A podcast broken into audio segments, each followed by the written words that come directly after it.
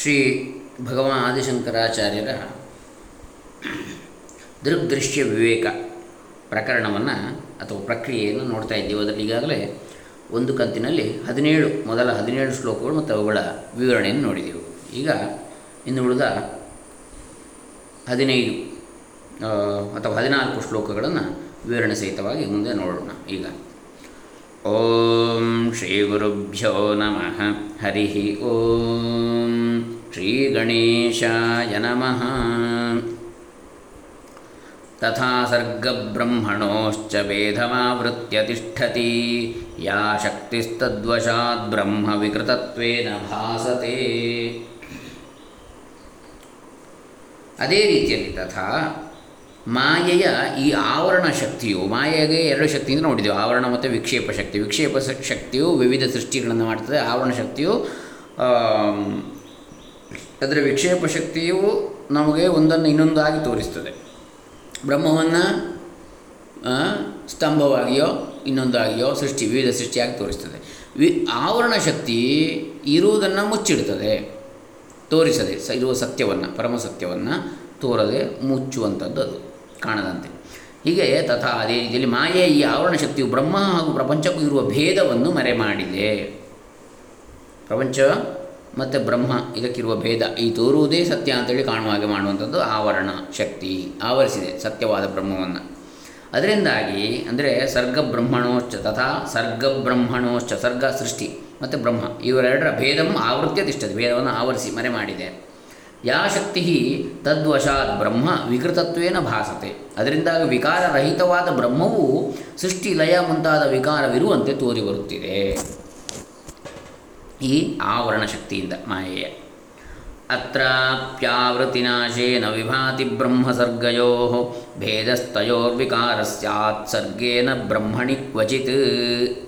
ಇಲ್ಲಿಯೂ ಕೂಡ ಆ ಆವರಣ ಶಕ್ತಿಯು ಅತ್ರ ಅಪಿ ಆವೃತಿ ನಾಶೇನ ಆವರಣ ಶಕ್ತಿಯು ನಾಶವಾದ ಕೂಡಲೇ ಬ್ರಹ್ಮಸರ್ಗಯೋ ವಿಭಾತಿ ಪರಬ್ರಹ್ಮಕ್ಕೂ ಜಗತ್ತಿಗೂ ಇರುವ ಭೇದವು, ಭೇದ. ಸ್ಪಷ್ಟವಾಗಿ ವಿಭಾತಿ, ವಿಶೇಷವಾಗಿ ಭಾತಿ ಗೋಚರಿಸುತ್ತದೆ, ಹೊಳೆಯುತ್ತದೆ ಅಂತ. ವಿಕಾರಗಳೆಲ್ಲವೂ ಜಗತ್ತಿಗೆ ಸೇರಿದೆ ಹೊರತು ಪರಬ್ರಹ್ಮನಾದ ನನಗಲ್ಲ ಎಂಬುದು ತಿಳಿದು ಬರುತ್ತದೆ ತಯೋ ವಿಕಾರ ಸ್ಯಾತ್, ಸರ್ಗೆ ನ ಬ್ರಹ್ಮಣಿ ಕ್ವಚಿತ್. ಬ್ರಹ್ಮದಲ್ಲಿ ವಿಕಾರವಿಲ್ಲ ಅಂತ ಗೊತ್ತಾಗ್ತದೆ. ಆವರಣ ಶಕ್ತಿ ನಾಶ ಆದ ಕೂಡಲೇ.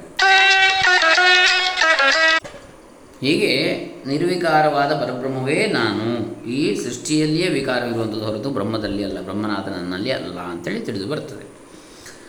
ಯಾವಾಗ? ಆವರಣ ಶಕ್ತಿ ನಾಶವಾದಾಗ. ಆವರಣ ಶಕ್ತಿ ವಿಕ್ಷೇಪ ಶಕ್ತಿ ಅಂತ ಎರಡಿದೆ, ಮಾಯೆಗೆ ಅಂತೇಳಿ ಹೇಳಿದ ಅಸ್ತಿಭಾತಿ ಪ್ರಿಯಂ ರೂಪಂ ನಾಮ ಚೇತ್ಯಂಶ ಪಂಚಕಂ ಆದ್ಯತ್ರಯಂ ಬ್ರಹ್ಮರೂಪಂ ಜಗದ್ರೂಪಂ ತಥೋದ್ವಯಂ.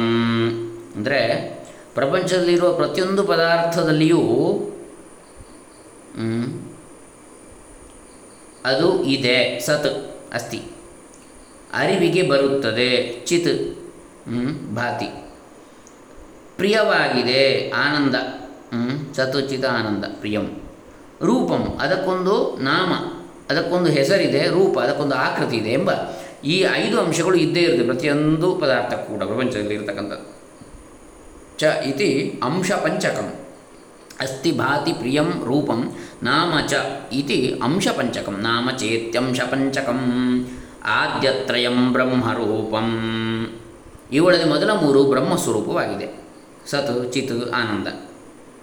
ಜಗದ್ರೂಪಂ ತಥೋದ್ವಯಂ, ಕೊನೆಯ ಎರಡು ಜಗತ್ತಿಗೆ ಸೇರಿದ್ದಾಗಿದೆ. ನಾಮರೂಪಾತ್ಮಕವಾದ ಜಗತ್ತು, ಸಚ್ಚಿದಾನಂದ ಸ್ವರೂಪವಾದ್ದು ಬ್ರಹ್ಮವಸ್ತು ಅಂತ. ಅಸ್ತಿ ಭಾತಿ ಪ್ರಿಯಂ ರೂಪಂ ನಾಮ ಚೇತ್ಯಂಶ ಪಂಚಕಂ ಆದ್ಯತ್ರಯಂ ಬ್ರಹ್ಮರೂಪಂ ಭಾತಿ ಪ್ರಿಯಂ ಸತ್ ಚಿತ್ ಆನಂದ ಬ್ರಹ್ಮರೂಪಂ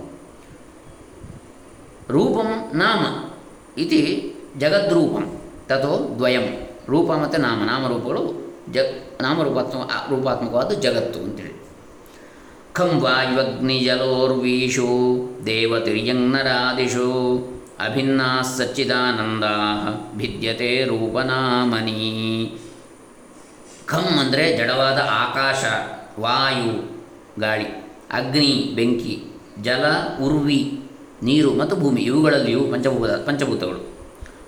ಹಾಗೂ ದೇವತಿರ್ಯಂಗ್ ನರಾದಿಷು, ಜಡವಾದ ಪಂಚಭೂತಗಳು. ಸಚೇತನವಾದ ದೇವತೆಗಳು, ದೇವ ತಿರಿಯಂಗ್ ನರಾದಿ, ಮನುಷ್ಯರು ತಿರ್ಯಕ್ ಅಂದರೆ ಪ್ರಾಣಿಗಳು.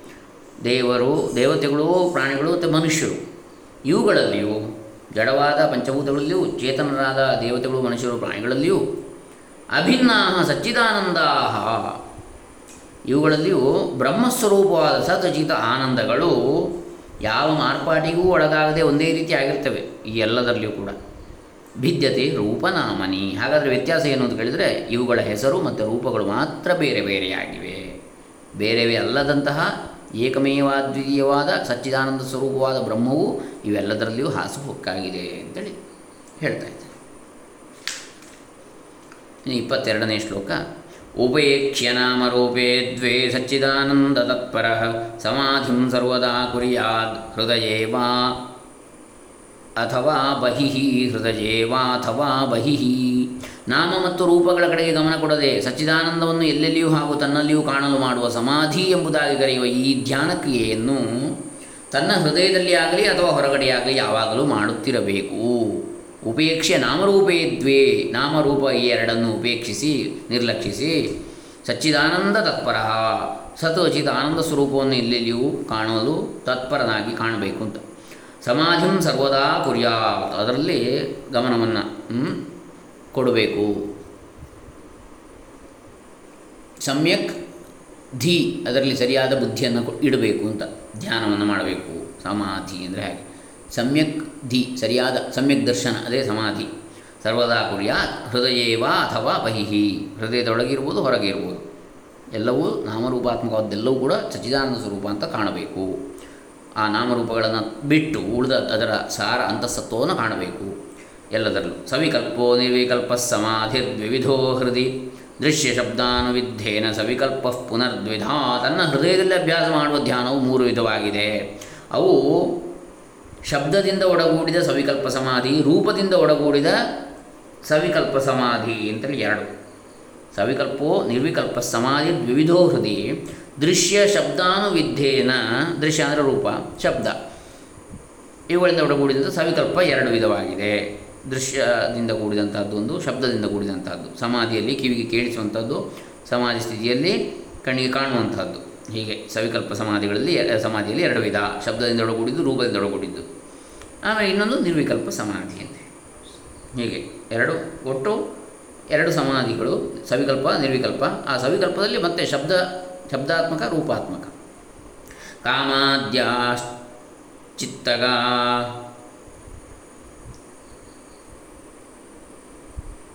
ದೃಶ್ಯ ತತ್ಸಾಕ್ಷಿತ್ವೇನ ಚೇತನಂ. ಧ್ಯಾಯೇ ದೃಶ್ಯಾನುವಿದ್ಧೋಯಂ ಸಮಾಧಿ ಸವಿಕಲ್ಪಕ. ಈಗ ಸವಿಕಲ್ಪ ಸಮಾಧಿ ಅಂದರೆ ಏನು? ಮನಸ್ಸಿನಲ್ಲಿಡುವ ಯೋಚನಾ ತರಂಗಗಳಾದ ಕಾಮ, ಕ್ರೋಧ, ಮತ್ಸರ ಮುಂತಾದವುಗಳು ಸದಾ ನಮ್ಮ ಪ್ರಜ್ಞೆಗೆ ದೃಶ್ಯ ವಸ್ತುಗಳಾಗಿ ಕಾಣಿಸ್ತವೆ. ಈ ಭಾವನೆಗಳೊಡನೆ ನಾನು ಮತ್ತು ನನ್ನದು ಎಂಬುದಾಗಿ ತಾದಾತ್ಮ್ಯ ತಾಳದೆ ಅವುಗಳನ್ನು ಸುಮ್ಮನೆ ಸಾಕ್ಷಿಯಾಗಿ ವೀಕ್ಷಿಸಬೇಕು. ಕಾಮಾದ್ಯಾಶ್ಚಿತ್ತಗಾಹ, ಚಿತ್ತದಲ್ಲಿ ಇರತಕ್ಕಂಥವು ಚಿತ್ತಗಾಹ. ದೃಶ್ಯಾತ್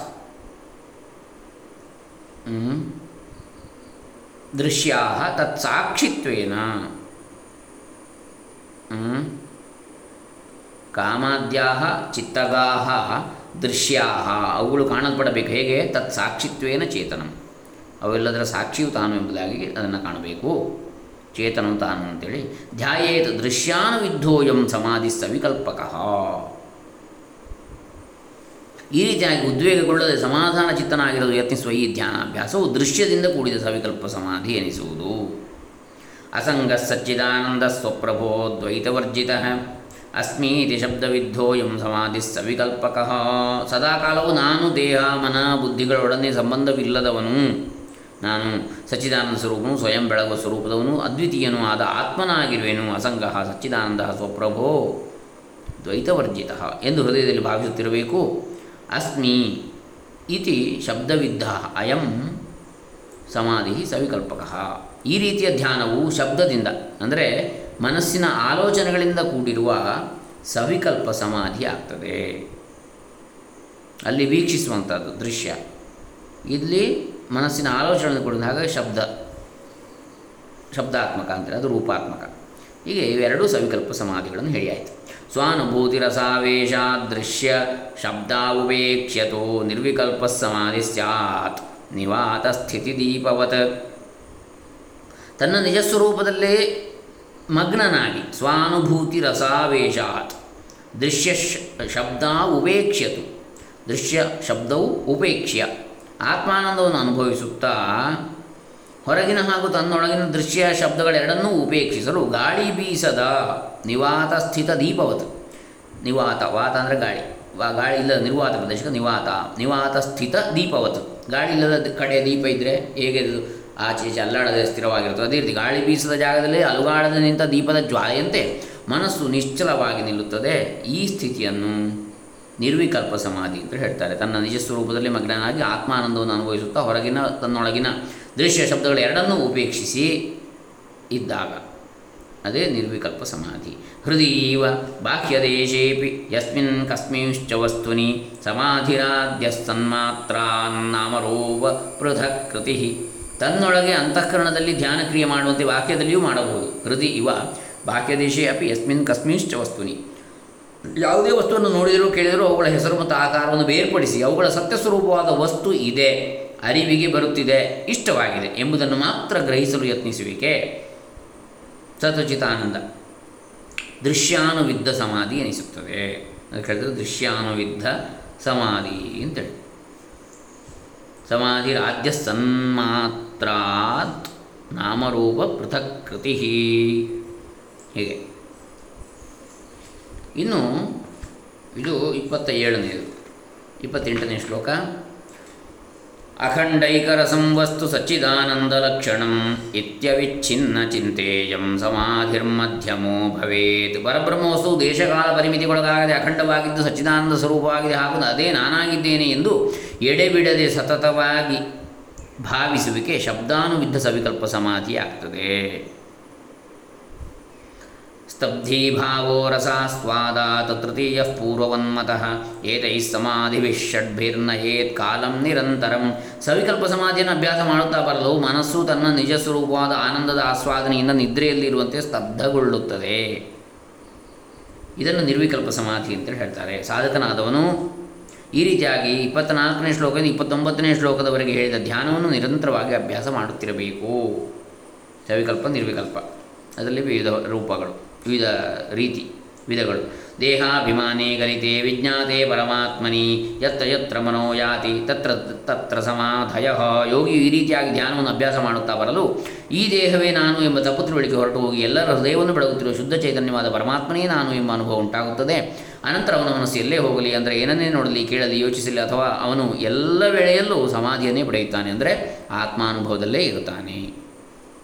ಭಿದ್ಯತೆ ಹೃದಯಗ್ರಂಥಿ ಛಿದ್ಯಂತೆ ಸರ್ವಸಂಶಯಾ ಕ್ಷೀಯಂತೆ ಚಾಸ್ಯ ಕರ್ಮಾಣಿ ತಸ್ಮಿನ್ ದೃಷ್ಟೇ ಪರಾವರೇ ಈ ರೀತಿಯಾಗಿ ಆ ಪರಬ್ರಹ್ಮ ನಾನು ಎಂಬ ಐಕ್ಯಜ್ಞಾನವಾದ ಮೇಲೆ ಅವಿದ್ಯಾ, ಕಾಮ, ಕರ್ಮವೆಂಬ ಹೃದಯದ ಗಂಟು ತುಂಡಾಗುತ್ತದೆ. ಎಲ್ಲ ವಿಧವಾದ ಸಂಶಯಗಳು ಹೊರಟು ಹೋಗ್ತವೆ ಮತ್ತು ಅವನ ಸಂಚಿತ ಆಗಾಮಿ ಪ್ರಾರಬ್ಧವೆಂಬ ಕರ್ಮಗಳು ಕೂಡ ಕ್ಷಯಿಸಿ ಇಲ್ಲವಾಗುತ್ತವೆ ಅಂತೇಳಿ ಈ ದೃಗ್ದೃಶ್ಯ ವಿವೇಕವನ್ನು ಶಂಕರಾಚಾರ್ಯ ಹೇಳಿದ್ದಾರೆ.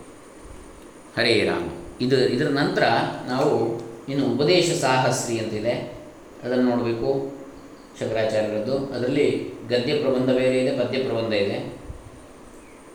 ವಿವರಣೆ ಸಹಿತವಾಗಿ ಹೊಳೆನರಸೀಪುರ ಶ್ರೀಗಳ ಕೃತಿಯನ್ನು ಅವಲೋಕನ ಮಾಡೋಣ. ಇದೀಗ ನಾವು ಸ್ವಾಮಿ ಚಿನ್ಮಯಾನಂದರ ಕೃತಿಯನ್ನು ಅವಲೋಕನ ಮಾಡಿದ್ದೇವೆ.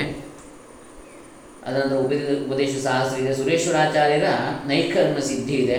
ನೈಷ್ಕರ್ಮ ಸಿದ್ಧಿ. ಆಮೇಲೆ ಅಪರೋಕ್ಷ ಅನುಭೂತಿ. ಇದು ಕೂಡ ಶಂಕರಾಚಾರ್ಯರ ಕೃತಿ. ಅದನ್ನು ಕೂಡ ನೋಡಲಿಕ್ಕಿದ್ದೇವೆ. ಪರಮಾರ್ಥ ಚಿಂತಾಮಣಿ. ಇದು ಶ್ರೀ ಶ್ರೀ ಸಚ್ಚಿದಾನಂದ ಸರಸ್ವತಿ ಸ್ವಾಮಿಗಳವರು ಹೊಳೆನರಸಪುರ ಆಮೇಲೆ ಗೌಡಪಾದ ಹೃದಯ ಇದೆ. ಗೌಡಪಾದ ಕಾರಿಕ ಮಾಂಡುಕ್ಯ ಉಪನಿಷತ್ತಿಗೆ ಗೌಡಪಾದಾಚಾರ್ಯರು, ಶಂಕರರ ಪರಮಗುರುಗಳು ಬರೆದಿರ್ತಕ್ಕಂತಹ ಕಾರಿಕೆಗಳು. ಅವುಗಳಿಗೆ ಶಂಕರಾಚಾರ್ಯ ಬರೆದಿರ್ತಕ್ಕಂಥ ಭಾಷ್ಯ. ಇವುಗಳ ಆಧಾರದಲ್ಲಿ ಗೌಡಪಾದ ಹೃದಯ ಅಂತೇಳಿ ಹೊಳೆನರಸಪುರ ಶ್ರೀಗಳು ಬರೆದಿದ್ದಾರೆ. ಇವನ್ನೆಲ್ಲ ನೋಡೋಣ. ಅತ್ಯಂತ ವೇದಾಂತದ ಅಂದರೆ ಸಾರ ಸ್ವರೂಪವಾದ ಗ್ರಂಥಗಳು. ಹರೇ ರಾಮ. ಸರ್ವೇ ಜನ ಸುಖಿನೋ ಭವಂತು, ಲೋಕಾ ಸಮಸ್ತ ಸುಖಿನೋ ಭವಂತು. ಆದಿಶಂಕರ ಭಗವತ್ಪಾದ ಪೂಜ್ಯ ಚರಣಾರವಿಂದಾರ್ಪಿತಮಸ್ತು, ಓಂ ತತ್ಸತ್